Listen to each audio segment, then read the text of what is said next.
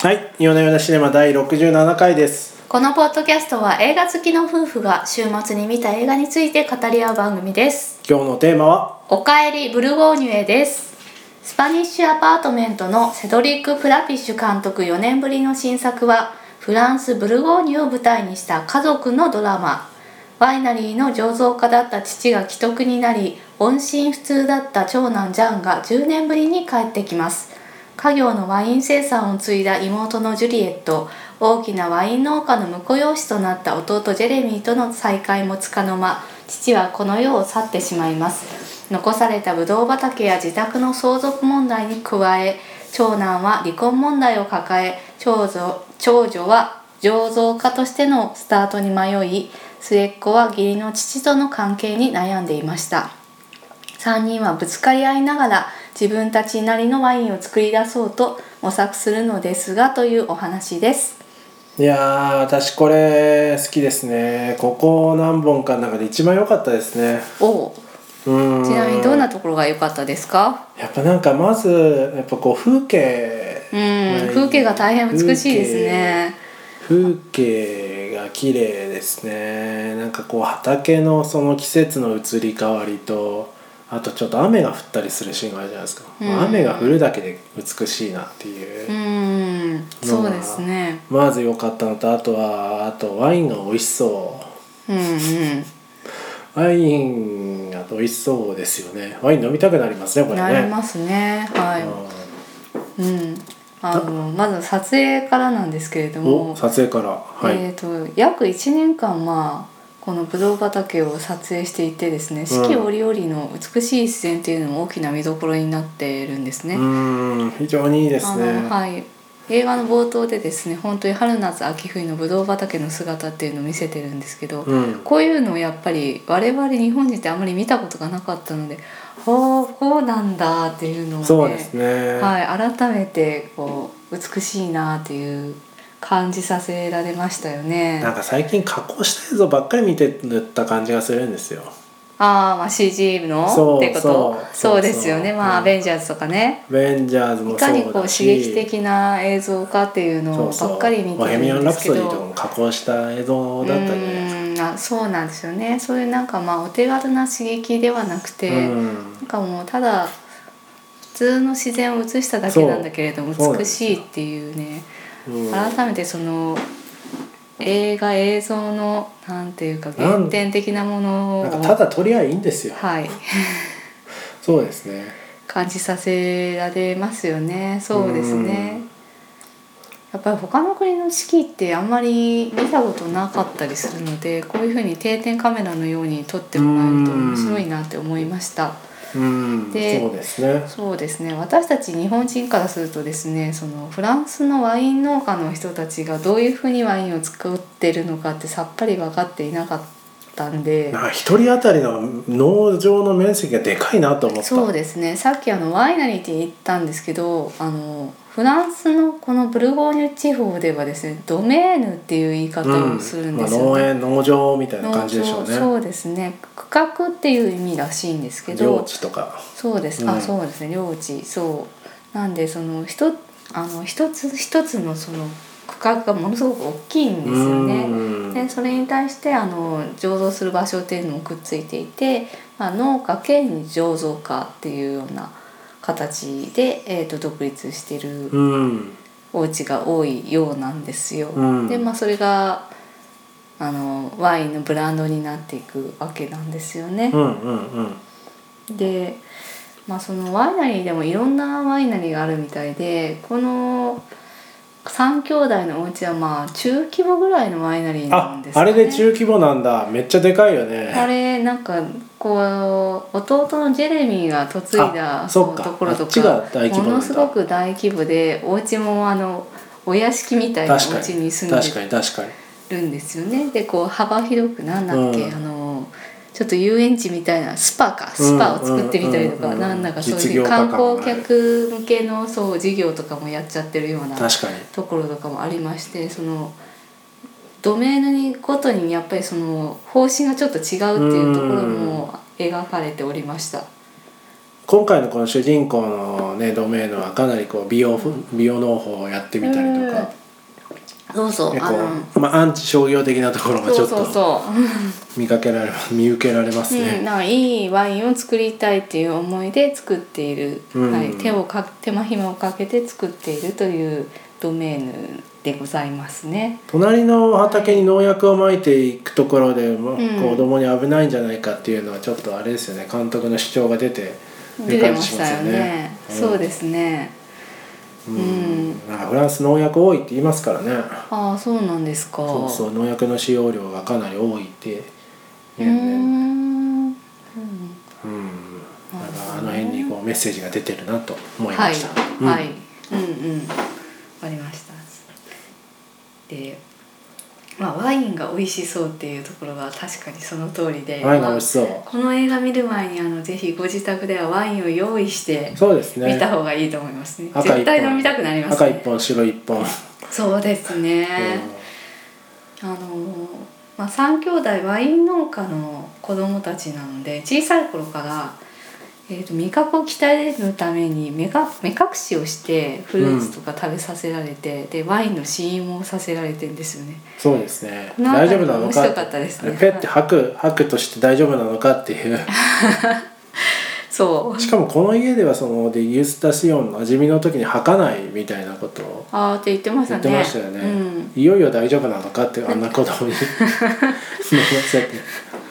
そうですね。ジェレミーは吐いていいみたいなこと言ってましたね。そう小さいからね。そう舐めるだけって舐めるだけ食べるでだもけか。大丈夫なのかってうん。いう感じはしましたね。うん。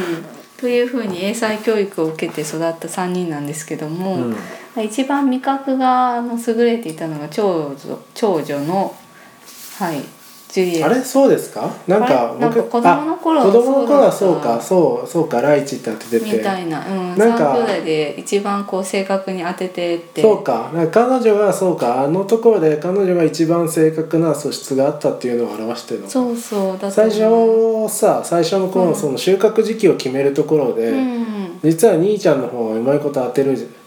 うんうゃないんですか、で最後にこう彼女がう当ん、て情報の率っていうのそうそうそうそう情報率当てるっていうので、うんそこでこうなんていうかワイン醸造家としてい独り立ちしますみたいなうんうんうん話でしたよね、うんそうかでも確かに子供の頃のシーンでうん味覚を当ててるところがあっうんて、うん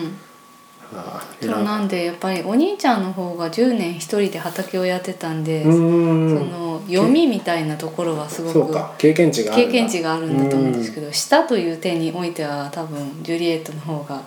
一番優れてるっていうことなのかなってそこから読み取りましたね。タバコやめた方がいいよねでもね確かにねタバコ吸ってましたからねそう料理人もタバコ吸っちゃダメだってあの貝原雄さんが怒ってましたよ ね美味しいの そうで美味しい方で 美味しいそ方うでですよ味覚のためにはタバコダメですよですよはい、はいで弟のジェレミーは一方ですねあんまりこのワイン醸造家としての才能がないんじゃないかっていうふそううですにね言あわれてのいて、義理のお父さんからもプレッシャーかけられてんですよね。そうですね、う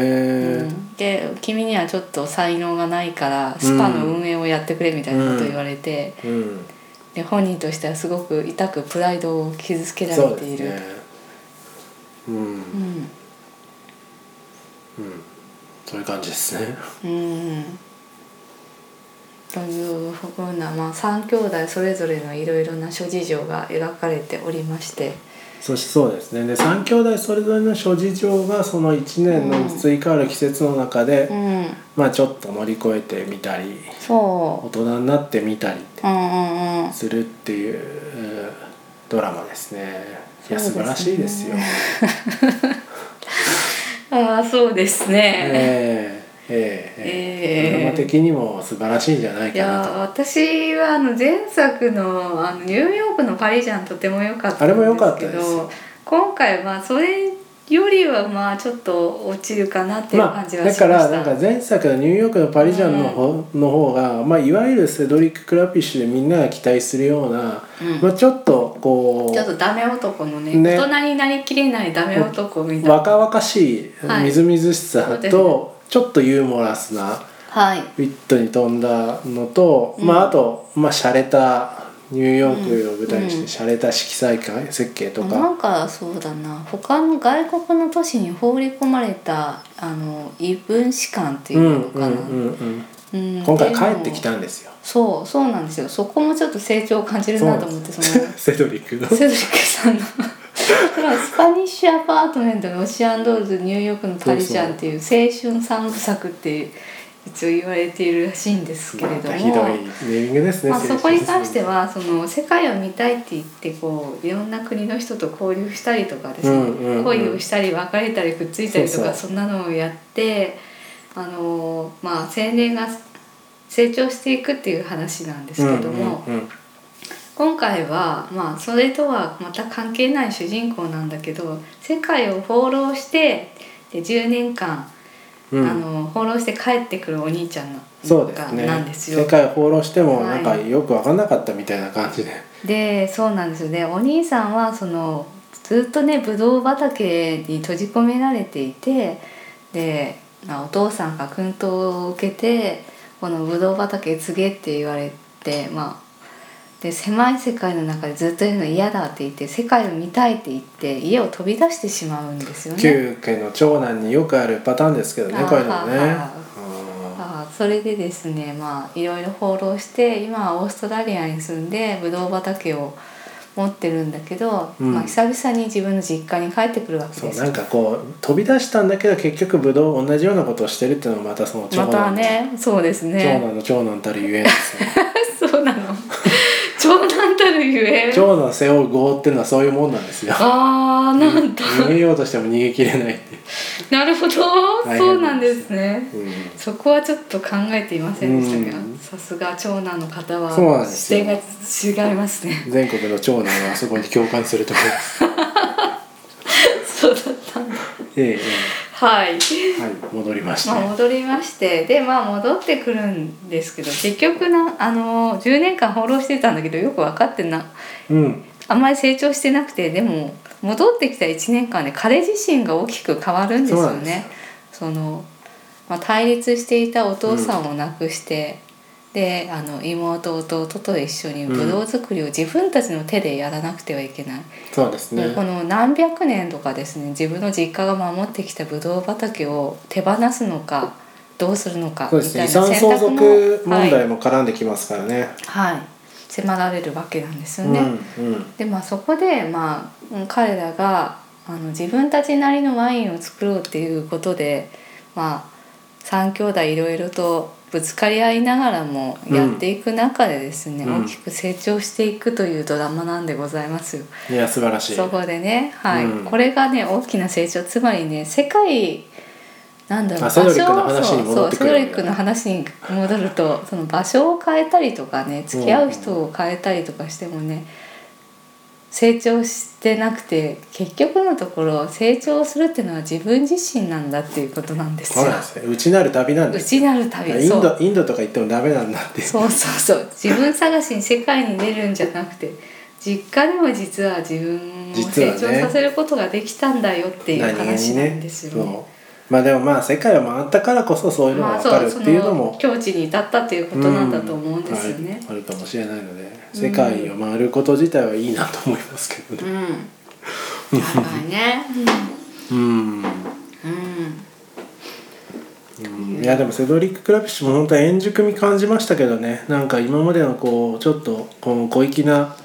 小粋な映画っていうのではなくてもうちょっとそのね地に足のついたねう割んとその美しい風景と美しい自分のまあ出身出身っていうのもあれですけれども。うん自分のそルーツにのルーツであるまあそうねフランスの片田舎をそう舞で台すにねした、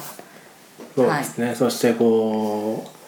うまあもうストレートに人間の成長みたいなのをストレートにそうそうそう描ききってるのがそうですねなんで、うあのこれまでのこじゃれたね都会のドラマではないところをうん描いているところで、セドリック君の成長も感じましたよねすごい いやーすごい すごいまた上からら目線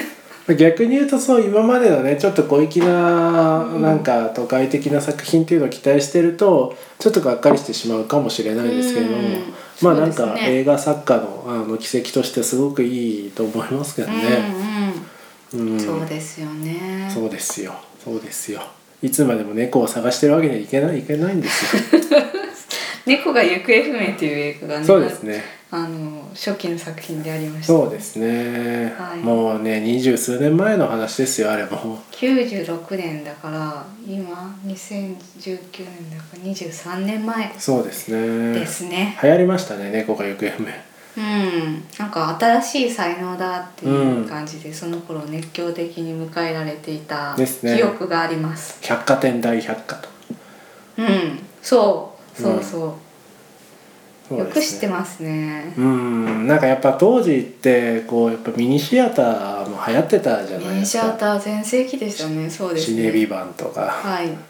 うんまあ、そういうところにこうよく行っててその頃のそのミニシアターブームと、まあ、セドリック・ラビッシュとかっていうのはちょうどまあシンクロしていたんでまあいろいろ見た記憶ありますけどねうーんでまあ時代は変わり映画業界も変わり、まあ、セドリック君も円熟したっていう、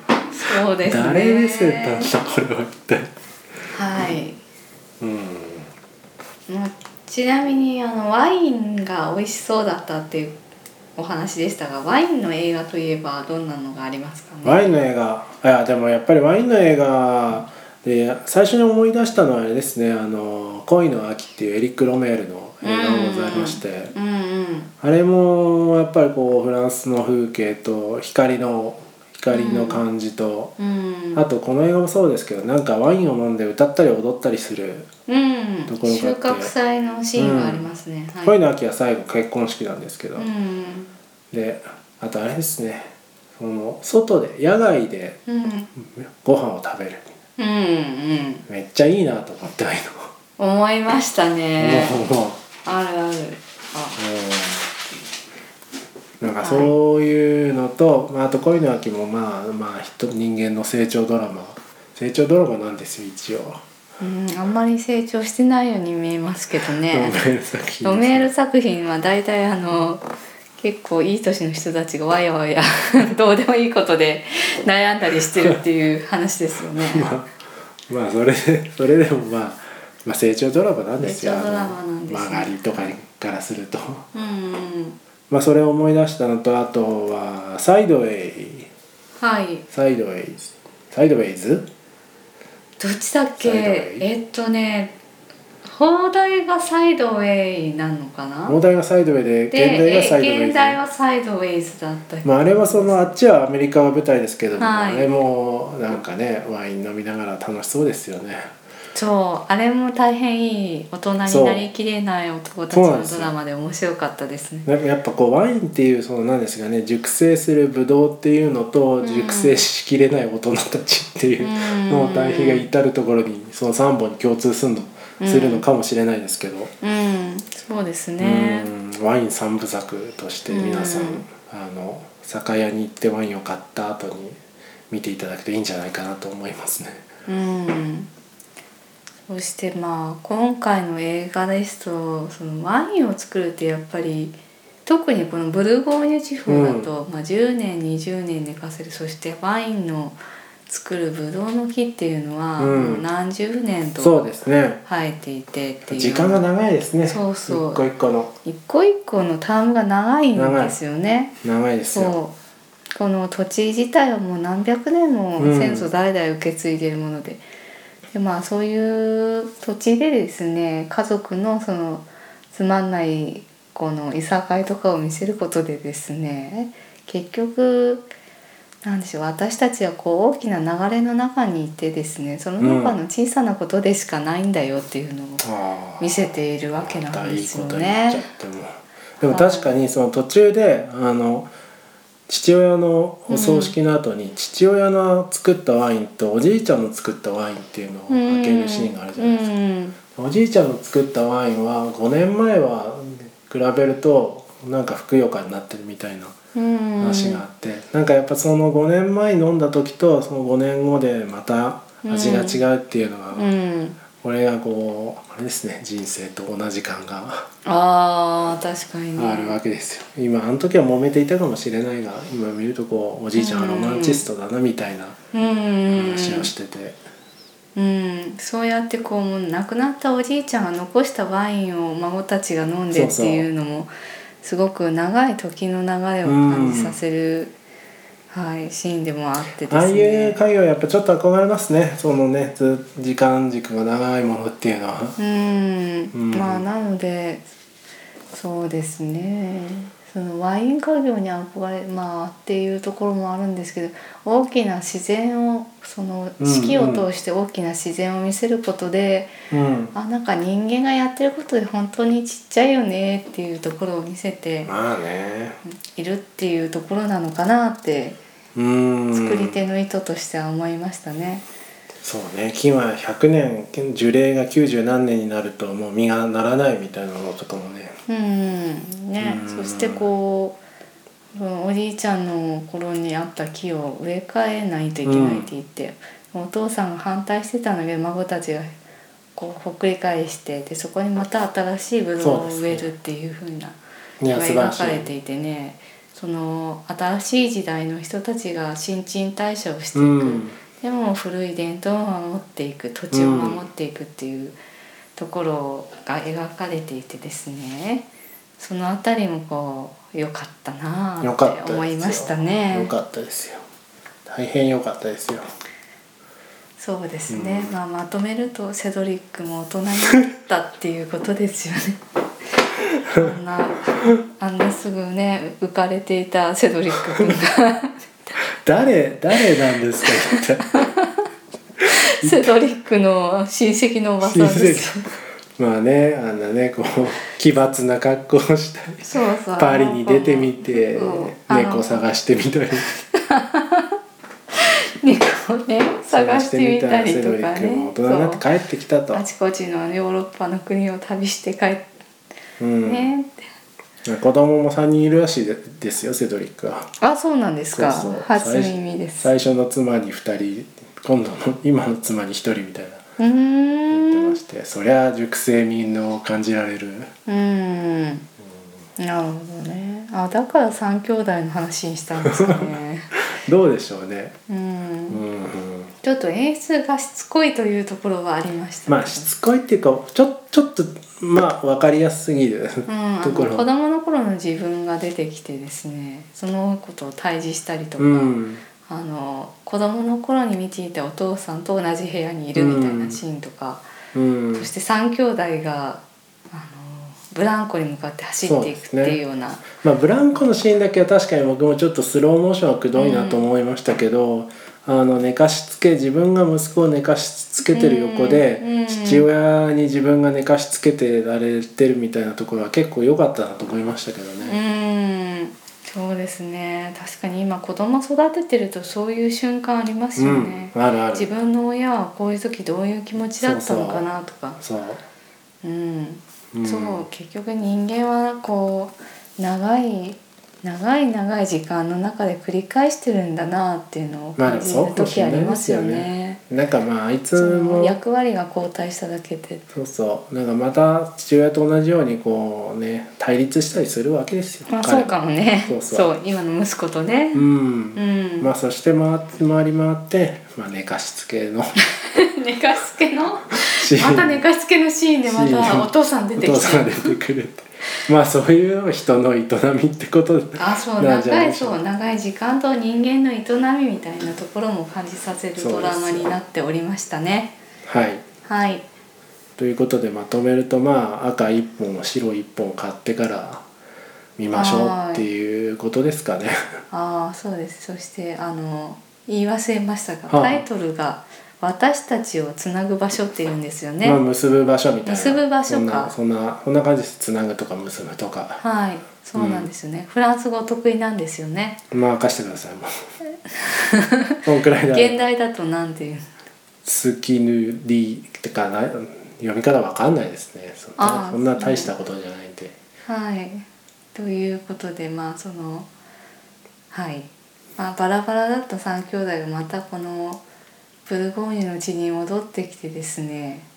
まあ、2人はずっとブルゴーニュにいるんだけど、はい、戻まあ、ってきて結ぶもの結ばれるもの結ぶはいここが私たちを結ぶそうとこころのみたいな場所とワインとがこの家族そうをで、すねはい、結んでいるんだよ長い長い時の中でっていうことでいいんじゃないですかね。まあ、フランス語という意味はフランス語好き的にはやっぱり久しぶりにフランス語でしかもフランス人がうんおなじみのすぐカッとなって口論しまくるとこか、こちょっとどうなんですけどなんか他アメリカ人もすぐ口論してますけどね。バイトに来た若者あのブドウ摘みのバイトに来た若者が全く収拾がつかなく、あ取ったブードウを投げつけ合って暴れてるとか、うんちょっと久しぶりに見たなこういう確のかっに日て本のバイトだったらありえないかもあしりれえまないせん。ありすいえなまいせんみたいになっちゃうと思います。ありえないうん、久しそうぶでりすにね。見たなと思ってちょっとはい良かったです、そこも良かったですね実は。うん、なるほど。うん意外なところがフランスっぽいって感じてんそうだななんと、ですよすぐカッとなるそうかあんまりそう思ってなかったですけど怖いですなんねとなでもすぐ怒られると思 くへうはいということですかね今回ー今回そうですね、何か最後言っておきたいことありますか、あのー長男と次男が吹き替えを当てるっていうのが良あかったですねあれ面白い、はいこいつは仲いいなって私もこう高校時代とかそういうのよくやってまし た道を歩く人をこう見て吹き替えを友達と当てるみたいそなんなところに共感してたんだよくやってたみたいなまさかそれは、うんそうかそうそういそこだったんですやっぱこう話してみないとな人が何に共感してるかって分かんないもんですね、うんそうですねあああとは足でブドウを踏むのはあの未だにやってんだなっていう驚きありました思ねっ、た思った、うんあんな深い樽なのに、そう今機械でやってんじゃないんですね、うんっていうところま面白かあ、機ったですね械でやってるところもあるのかもしれないですけどねちゃんとやって、うん足でやってるんですねあそこではうんはいというわけでワインが飲みたくなる映画でございましたはいじゃあまあ今週はこんなところですかねはいありがとうございましたありがとうございました